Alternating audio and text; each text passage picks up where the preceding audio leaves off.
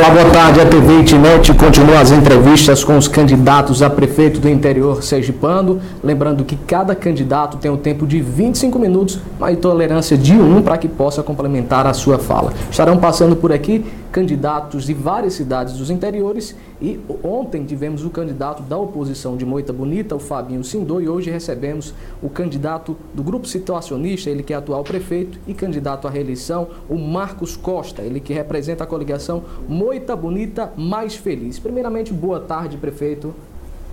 Boa tarde, Aparecido, boa tarde a todos e a todas. Quero dizer que é um prazer estar com vocês aqui e para dialogar, batermos um papo, mostrar a realidade do município de Moita Bonita e principalmente ao povo de Moita Bonita.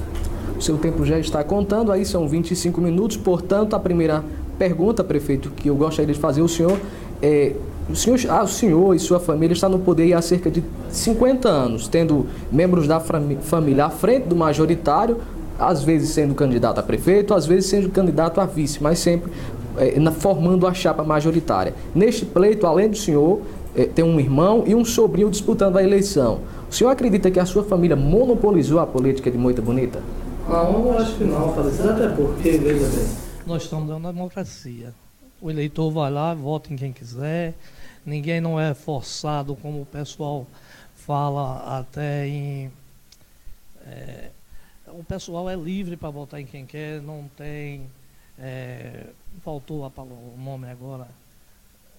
É, mas o pessoal é livre para votar em quem quer. Todos os anos nós estamos sujeitos a, a, ir às urnas, de dois em dois anos estamos indo nas urnas. E o pessoal é quem escolhe. Então, eu acho que o povo de Moita Bonita deve escolher quem sempre escolheu, quem são os melhores candidatos, quem estão mais dispostos para disputar, disputar a eleição. Está entendendo? Nós estamos supostos a urna de dois em dois anos de votação e o povo vai lá e vota em quem quiser e quem escolhe. Então não vejo nenhum monopólio nem nada nisso aí. Eu não vejo nada, porque não, ninguém não, nunca foi lá prefeito apontado, nem nada. Foi, foi prefeito ou vereador escolhido pelo povo de Moita Bonita.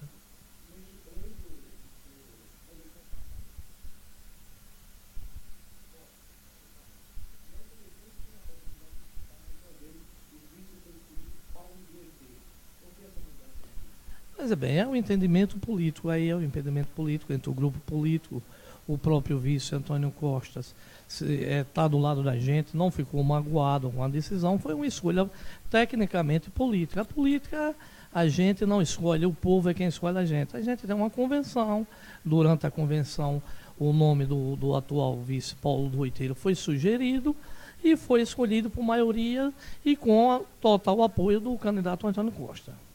Cidade de Moita Bonita ganhou muita visibilidade com o time do Real Moitense, um clube de futsal lá da cidade de Moita. Como fica caso o senhor seja reeleito? Um apoio ao time do Real Moitense e também ao esporte amador, o esporte nas escolas. O que, é que o senhor tem de plano em relação ao esporte? Olha, nós tivemos é, essa equipe do Real Moitense, onde foi reconhecida não só em Sergipe, no Brasil, mas em todo o mundo. A equipe do Real Moitense hoje a gente teve atletas que passou por lá, que estão jogando hoje no Cazaquistão, que vai disputar o Mundial de Seleção, onde quatro jogadores que passaram por Moita Bonita são titulares dessas seleções, onde essa semana está acontecendo o Campeonato Mundial de Futsal. Então, Moita é conhecido mundialmente, não é só em termos de Brasil, nem de Nordeste, nem de Sergipe, é mundialmente. E para a gente, a gente, enquanto tivermos condição de mantermos a equipe, vamos mantermos. Eu eu tento viabilizar recursos para que mantermos uma equipe de grande porte, porque uma equipe de moita, como nós já fomos bicampeão Nordeste, campeão brasileiro, dez vezes campeão sergipano, cinco vezes campeão da Copa TV Sergipe, quatro vezes campeão da Copa Governador do Estado, não se pode montar uma equipe pequena uma equipe com jogadores de casa.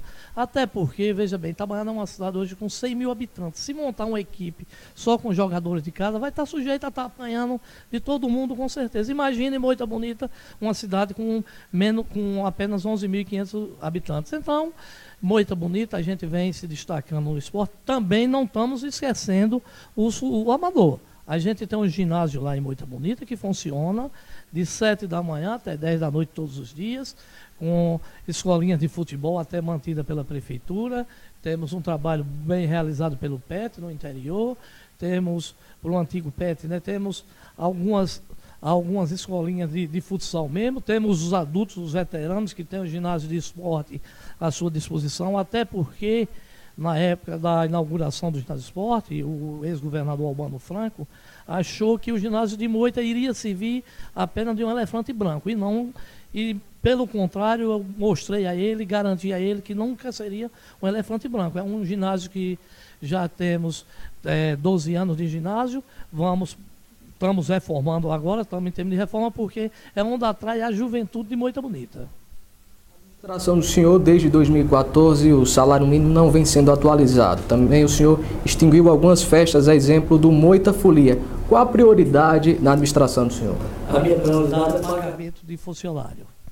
Eu não, a Moita Folia eu não extingui. Agora, por as situações que vem passando os municípios, o município como Moita é um município de pequeno porte. Eu não tenho ninguém para gostar mais de festa do que eu. Eu fui quem criei o Moita Folia eu fui quem criei as várias festas que teve lá, as outras festas, foi quem mais incentivei, quem mais trouxe atrações para Moita Bonita. Agora, tudo você faz da maneira que você pode fazer. Tá entendendo? Se eu não tenho dinheiro para fazer o Moita Folia, eu não vou ser irresponsável de atrasar uma folha de pagamento, como nunca até hoje atrasei para fazer uma festa ou qualquer coisa que seja. Minha prioridade é pagamento de pessoal e pagamento de fornecedores em dias. Quanto ao, ao o, o pessoal sobre o salário mínimo, aconteceu um erro esse ano, porque 2014 realmente não foi reajustado por falta de recursos do município. 2015, nós mandamos projeto para a Câmara e a Câmara mandou o projeto de volta para o município. Quando nós encaminhamos outra vez à Câmara, o, o projeto já estava no período eleitoral, que a gente não poderia dar aumento mais durante esse período. São poucos servidores, muito pouquíssimos servidores, mas já tivemos com eles, reunimos com eles, vamos pagar o retroativo de acordo com o que determinar a, a justiça, tá entendendo? Porque no período eleitoral você sabe que é proibido o aumento pela justiça.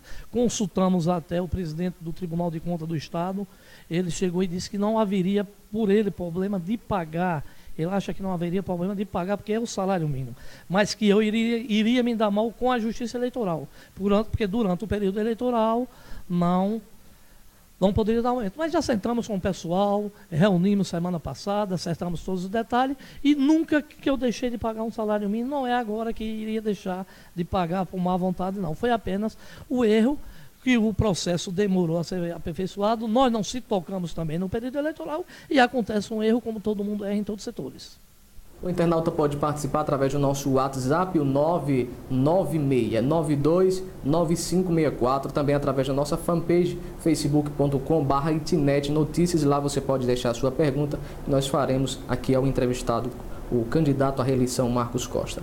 O senhor divulgou o edital de concurso público, as inscrições foram abertas e houve um encerramento dessas inscrições no momento em que o senhor alegou em sua página oficial, no, site da prefeitura, de que a empresa desistiu do processo seletivo. Mas isso foi em 2015 e até agora nada foi feito.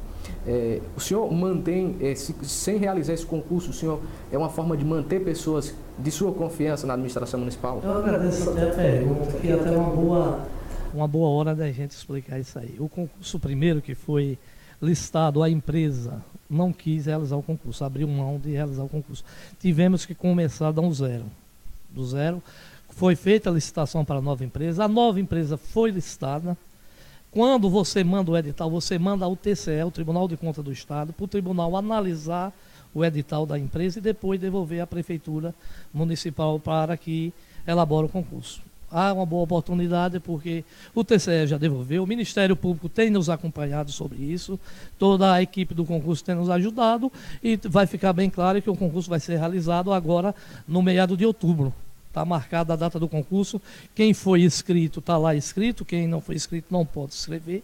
Está as mesmas inscrições lá o dinheiro lá na conta sem ser mexido em nenhum centavo. Alguém que não queira fazer o concurso e queira receber seu dinheiro de volta pode chegar lá e recolher seu dinheiro a qualquer, a qualquer instante. Então foi uma boa oportunidade para dizer que a prefeitura não teve a menor culpa, como também não, não, não teve culpa do, do TCE, sim da empresa que foi responsável, porque eles avaliaram que ia ter mais ou menos mil pessoas inscritas e, e apareceu mais ou menos mais de 5 mil inscritos.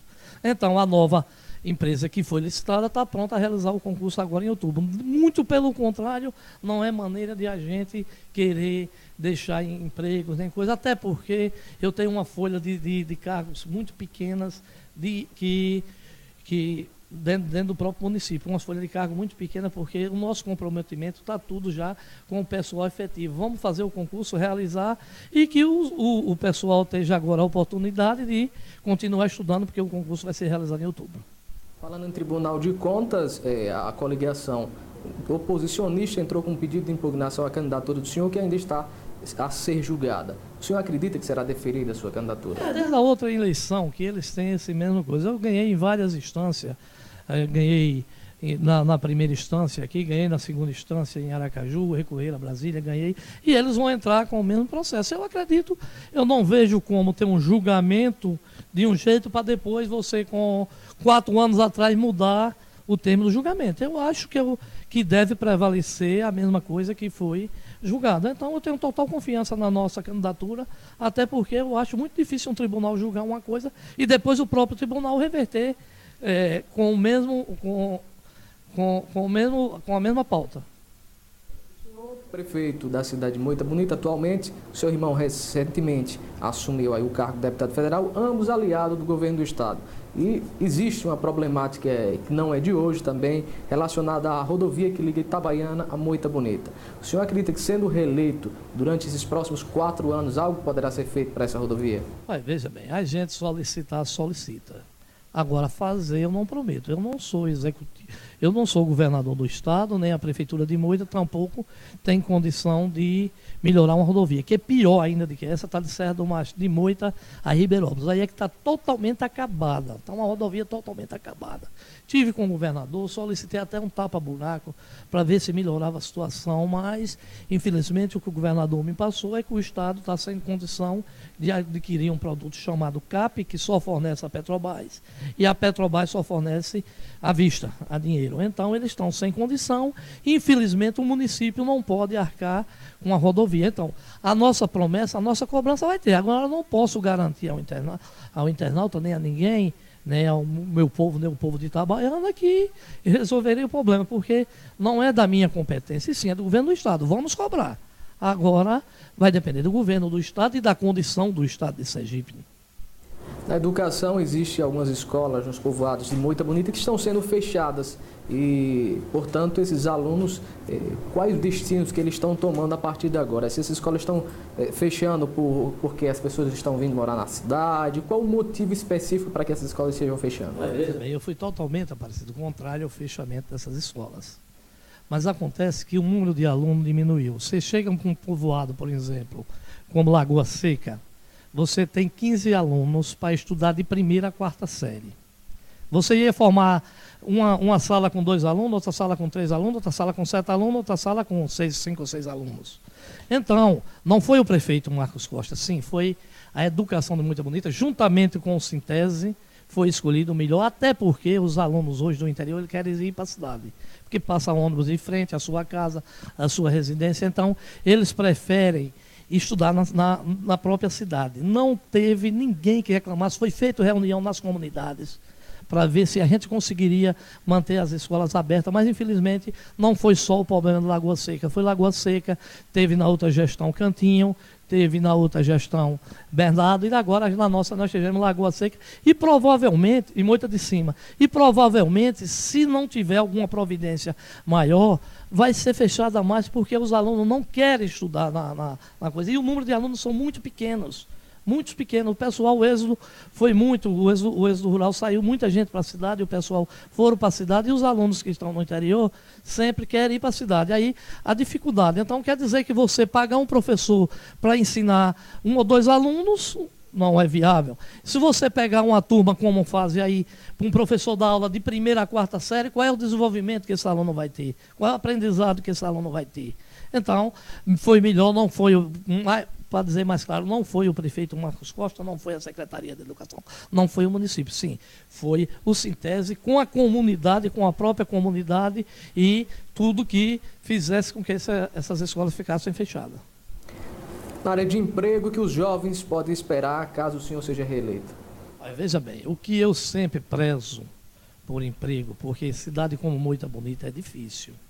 Ninguém não pense que é, é, é, é, é, fácil se trazer empresas para a cidade pequena. Você vê, Itabaiana hoje é uma cidade de 100 mil habitantes. São poucas empresas em Itabaiana. Eu conheço o governador do estado, ele é de Santa Rosa de Lima. Ele está governador do estado três anos. Ele briga para levar uma, emprega, uma empresa para Santa Rosa de Lima e não consegue. Ele é governador do estado. Eu, prefeito do município, para levar empresa, mentiras, coisas. Eu acho muito difícil. Quando a gente tinha um deputado federal, se Bolso continuasse deputado federal, é um passo mais fácil. Agora, sem ninguém, é totalmente.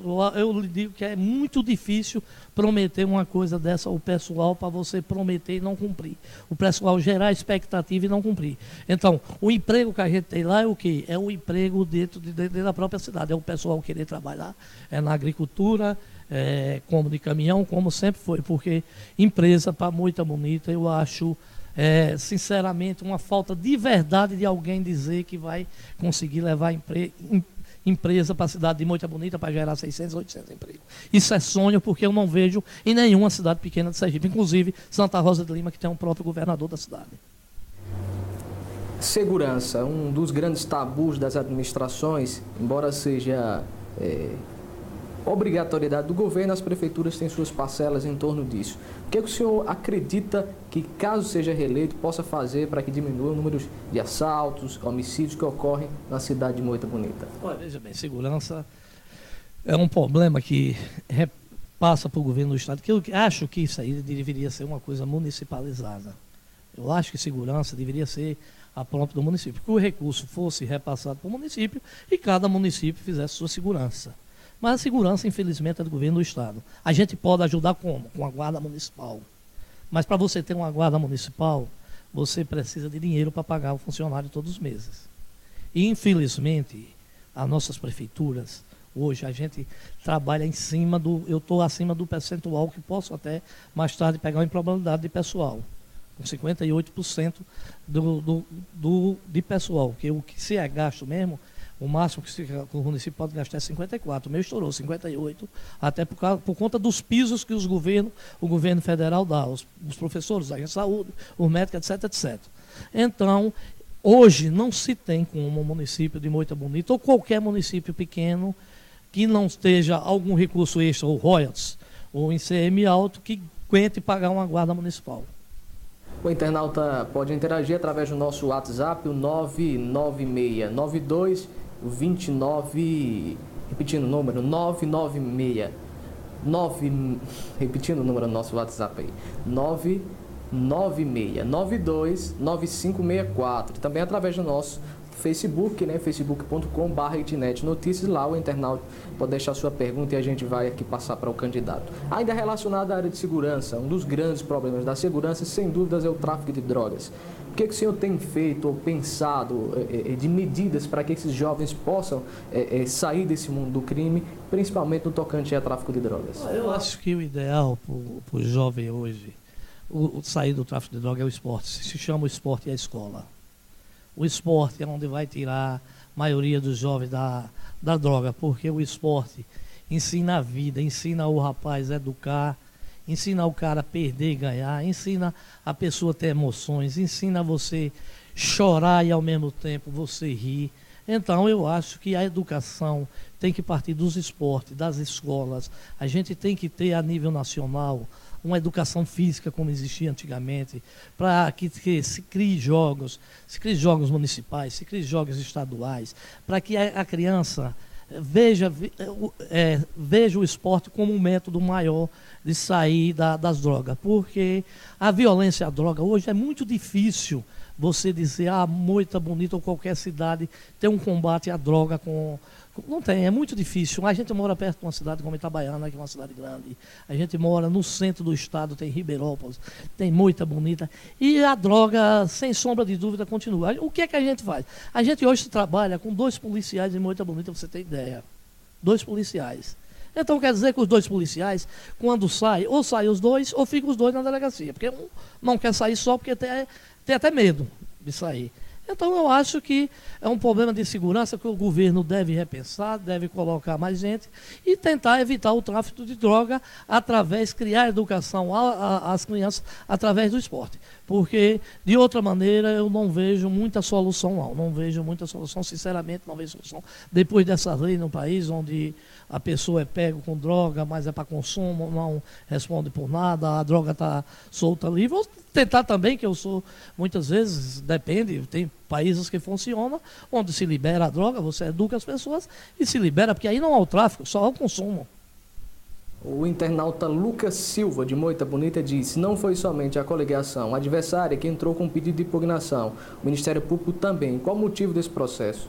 É o mesmo processo da, da eleição passada, que foi um processo de enrolaria de, de, de, de Lagoa Seca, porque eu fui condenado em primeira instância pela CGU, depois fui absolvido, sou absolvido desse processo, passei que seria claro, fui absolvido na Justiça Comum, fui absolvido em Recife, na Justiça Federal.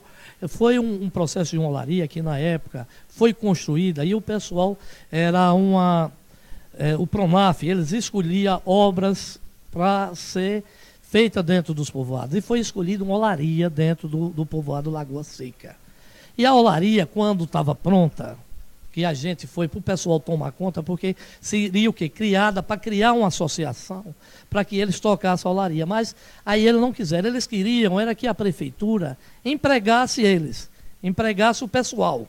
Empregasse 20 ou 30 pessoas, que é uma coisa impossível e é inconstitucional. Você sabe que não pode empregar uma pessoa para tomar conta, a prefeitura vai vender tijolo vai vender bloco. Então, essa olaria, por um motivo de não funcionar, onde foi escolhido, não foi pelo prefeito Marcos Costa, era minha irmã é ex-prefeita, que não foi escolhida por ela, mas sim pela comunidade. A própria comunidade escolheram e a própria comunidade depois apredejaram, destruíram a, a própria olaria. Eu fui lá reformei a olaria outra vez, a CGU veio fiscalizar, chegou lá a olaria, por não estar em funcionamento, eles me deram o pau, foi onde resta esse processo durante isso, é, é, durante onde eu tive quatro, cinco anos de prefeito, foi o único processo que tive. É, o senhor citou muito bem de que a cidade de Moita Bonita não tem indústrias, depende praticamente da agricultura. Obviamente, uma cidade, todas as cidades pequenas, há necessidade da assistência social. Dentro do, da administração do senhor e caso seja reeleito, como é que o senhor trabalha essa questão? Da agricultura? Assistência social às a, pessoas mais carentes. A assistência social lá é feita da melhor maneira possível. Nós temos um trabalho lá da assistência social, onde é realizado pela primeira dama do município, Miss Bola Fátima, que ela já vem de vários mandatos à frente, onde nós não demos satisfação a cidade nenhuma. Funcionamos bem, temos os grupos de idosos, temos os, os grupos de criança, temos os grupos folclóricos, temos a base do município. Agora, certamente falta recurso para que a gente expanda mais. E quanto à agricultura, a gente tem lá dentro do município sempre ajudado. A primeira vez que foi comprado um trator em Moita Bonita foi em 1990. Daí para cá é o único município que se trabalha com tratores do município, nas terras dos povos, ajudando o povo a tombar, a gradear a vida toda. Ultimamente eu tenho andado com três tratores no município, não tenho mais por falta de recurso, até não do, de, de, comprar o trator, mas de adquirir, porque você tem que pagar o tratorista, você tem que pagar o óleo, mas a gente vem mantendo, durante a nossa administração, três tratores trabalhando mais. Vamos tentar, de acordo com a arrecadação do município, ou melhorar ou continuar no que está. Piorar nós não vamos. Agora, também não vamos prometer de ter 10 ou 15 extratores, porque eu não consigo, um município que tem dinheiro não consegue manter. Imagina de Moita Bonita. Nós temos aí um pouco mais de 1 minuto e 30 segundos para que conclua o nosso tempo, então a gente vai deixar esse tempo restante para que o senhor possa fazer as considerações finais e dizer por que o senhor deve continuar administrando a cidade de Moita Bonita. Olha, veja bem. É, eu estava, eu, primeiro, logo no começo, a palavra que me falou, o pessoal fala do 53 anos de administração e um nome que eu, na época, era para ter citado era ditadura. Moita Bonita nunca teve ditadura. O pai, o pai do candidato contra mim hoje já foi prefeito, já foi vice-prefeito. Então você vê que não tem ditadura. Se tivesse ditadura, ele não teria sido vice-prefeito e coisa. E o município de Moita Bonita, o que eu tenho que prometer ao meu pessoal é que estou trabalhando para que mantenha o município do jeito que está e tentar melhorar. Não vou mentir, não vou fazer demagogia nenhuma, não vou prometer céu ao povo de Moita Bonita, porque, no entanto, não podemos fazer. O que é que vou prometer, fazer o trabalho com respeito e honestidade que a, a, o pessoal de Moita Bonita me, me elegeram durante agora o terceiro mandato quarto mandato que estou agora, já mais três mandatos já tive à frente.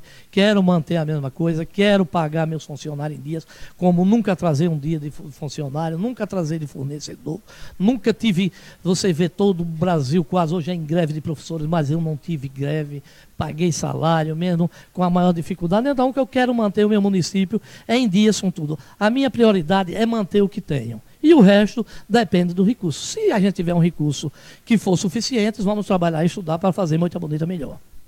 Ok, agora a gente manda um alô aqui aos internautas que estão nesse momento interagindo conosco, a Edivânia Costa, o Alan Santos, a Wanda Andrade, o Edson Santos, a Sabrina Pereira, o Izan, Ivan, a Graci Teles, o Renivaldo Lima, todos os internautas que interagem conosco aí durante a nossa transmissão. Bom, a gente agradece aqui a, a oportunidade de conversar com o senhor prefeito, deseja boa sorte na sua campanha. Okay, obrigado, eu é que agradeço a vocês todos e dizer que vocês estão de parabéns pelo trabalho que vocês estão fazendo. A gente encerra, portanto, hoje com Moita Bonita. Próxima segunda-feira, os candidatos a prefeito de Ribeirópolis. Como dissemos desde o princípio, é ordem alfabética. Começamos com o candidato Antônio Passos, o dia seguinte com Evanira Barreto e no último dia de Ribeirópolis, que é a quarta-feira, com Lucivânia Amarante. Grande abraço a todos e uma boa tarde.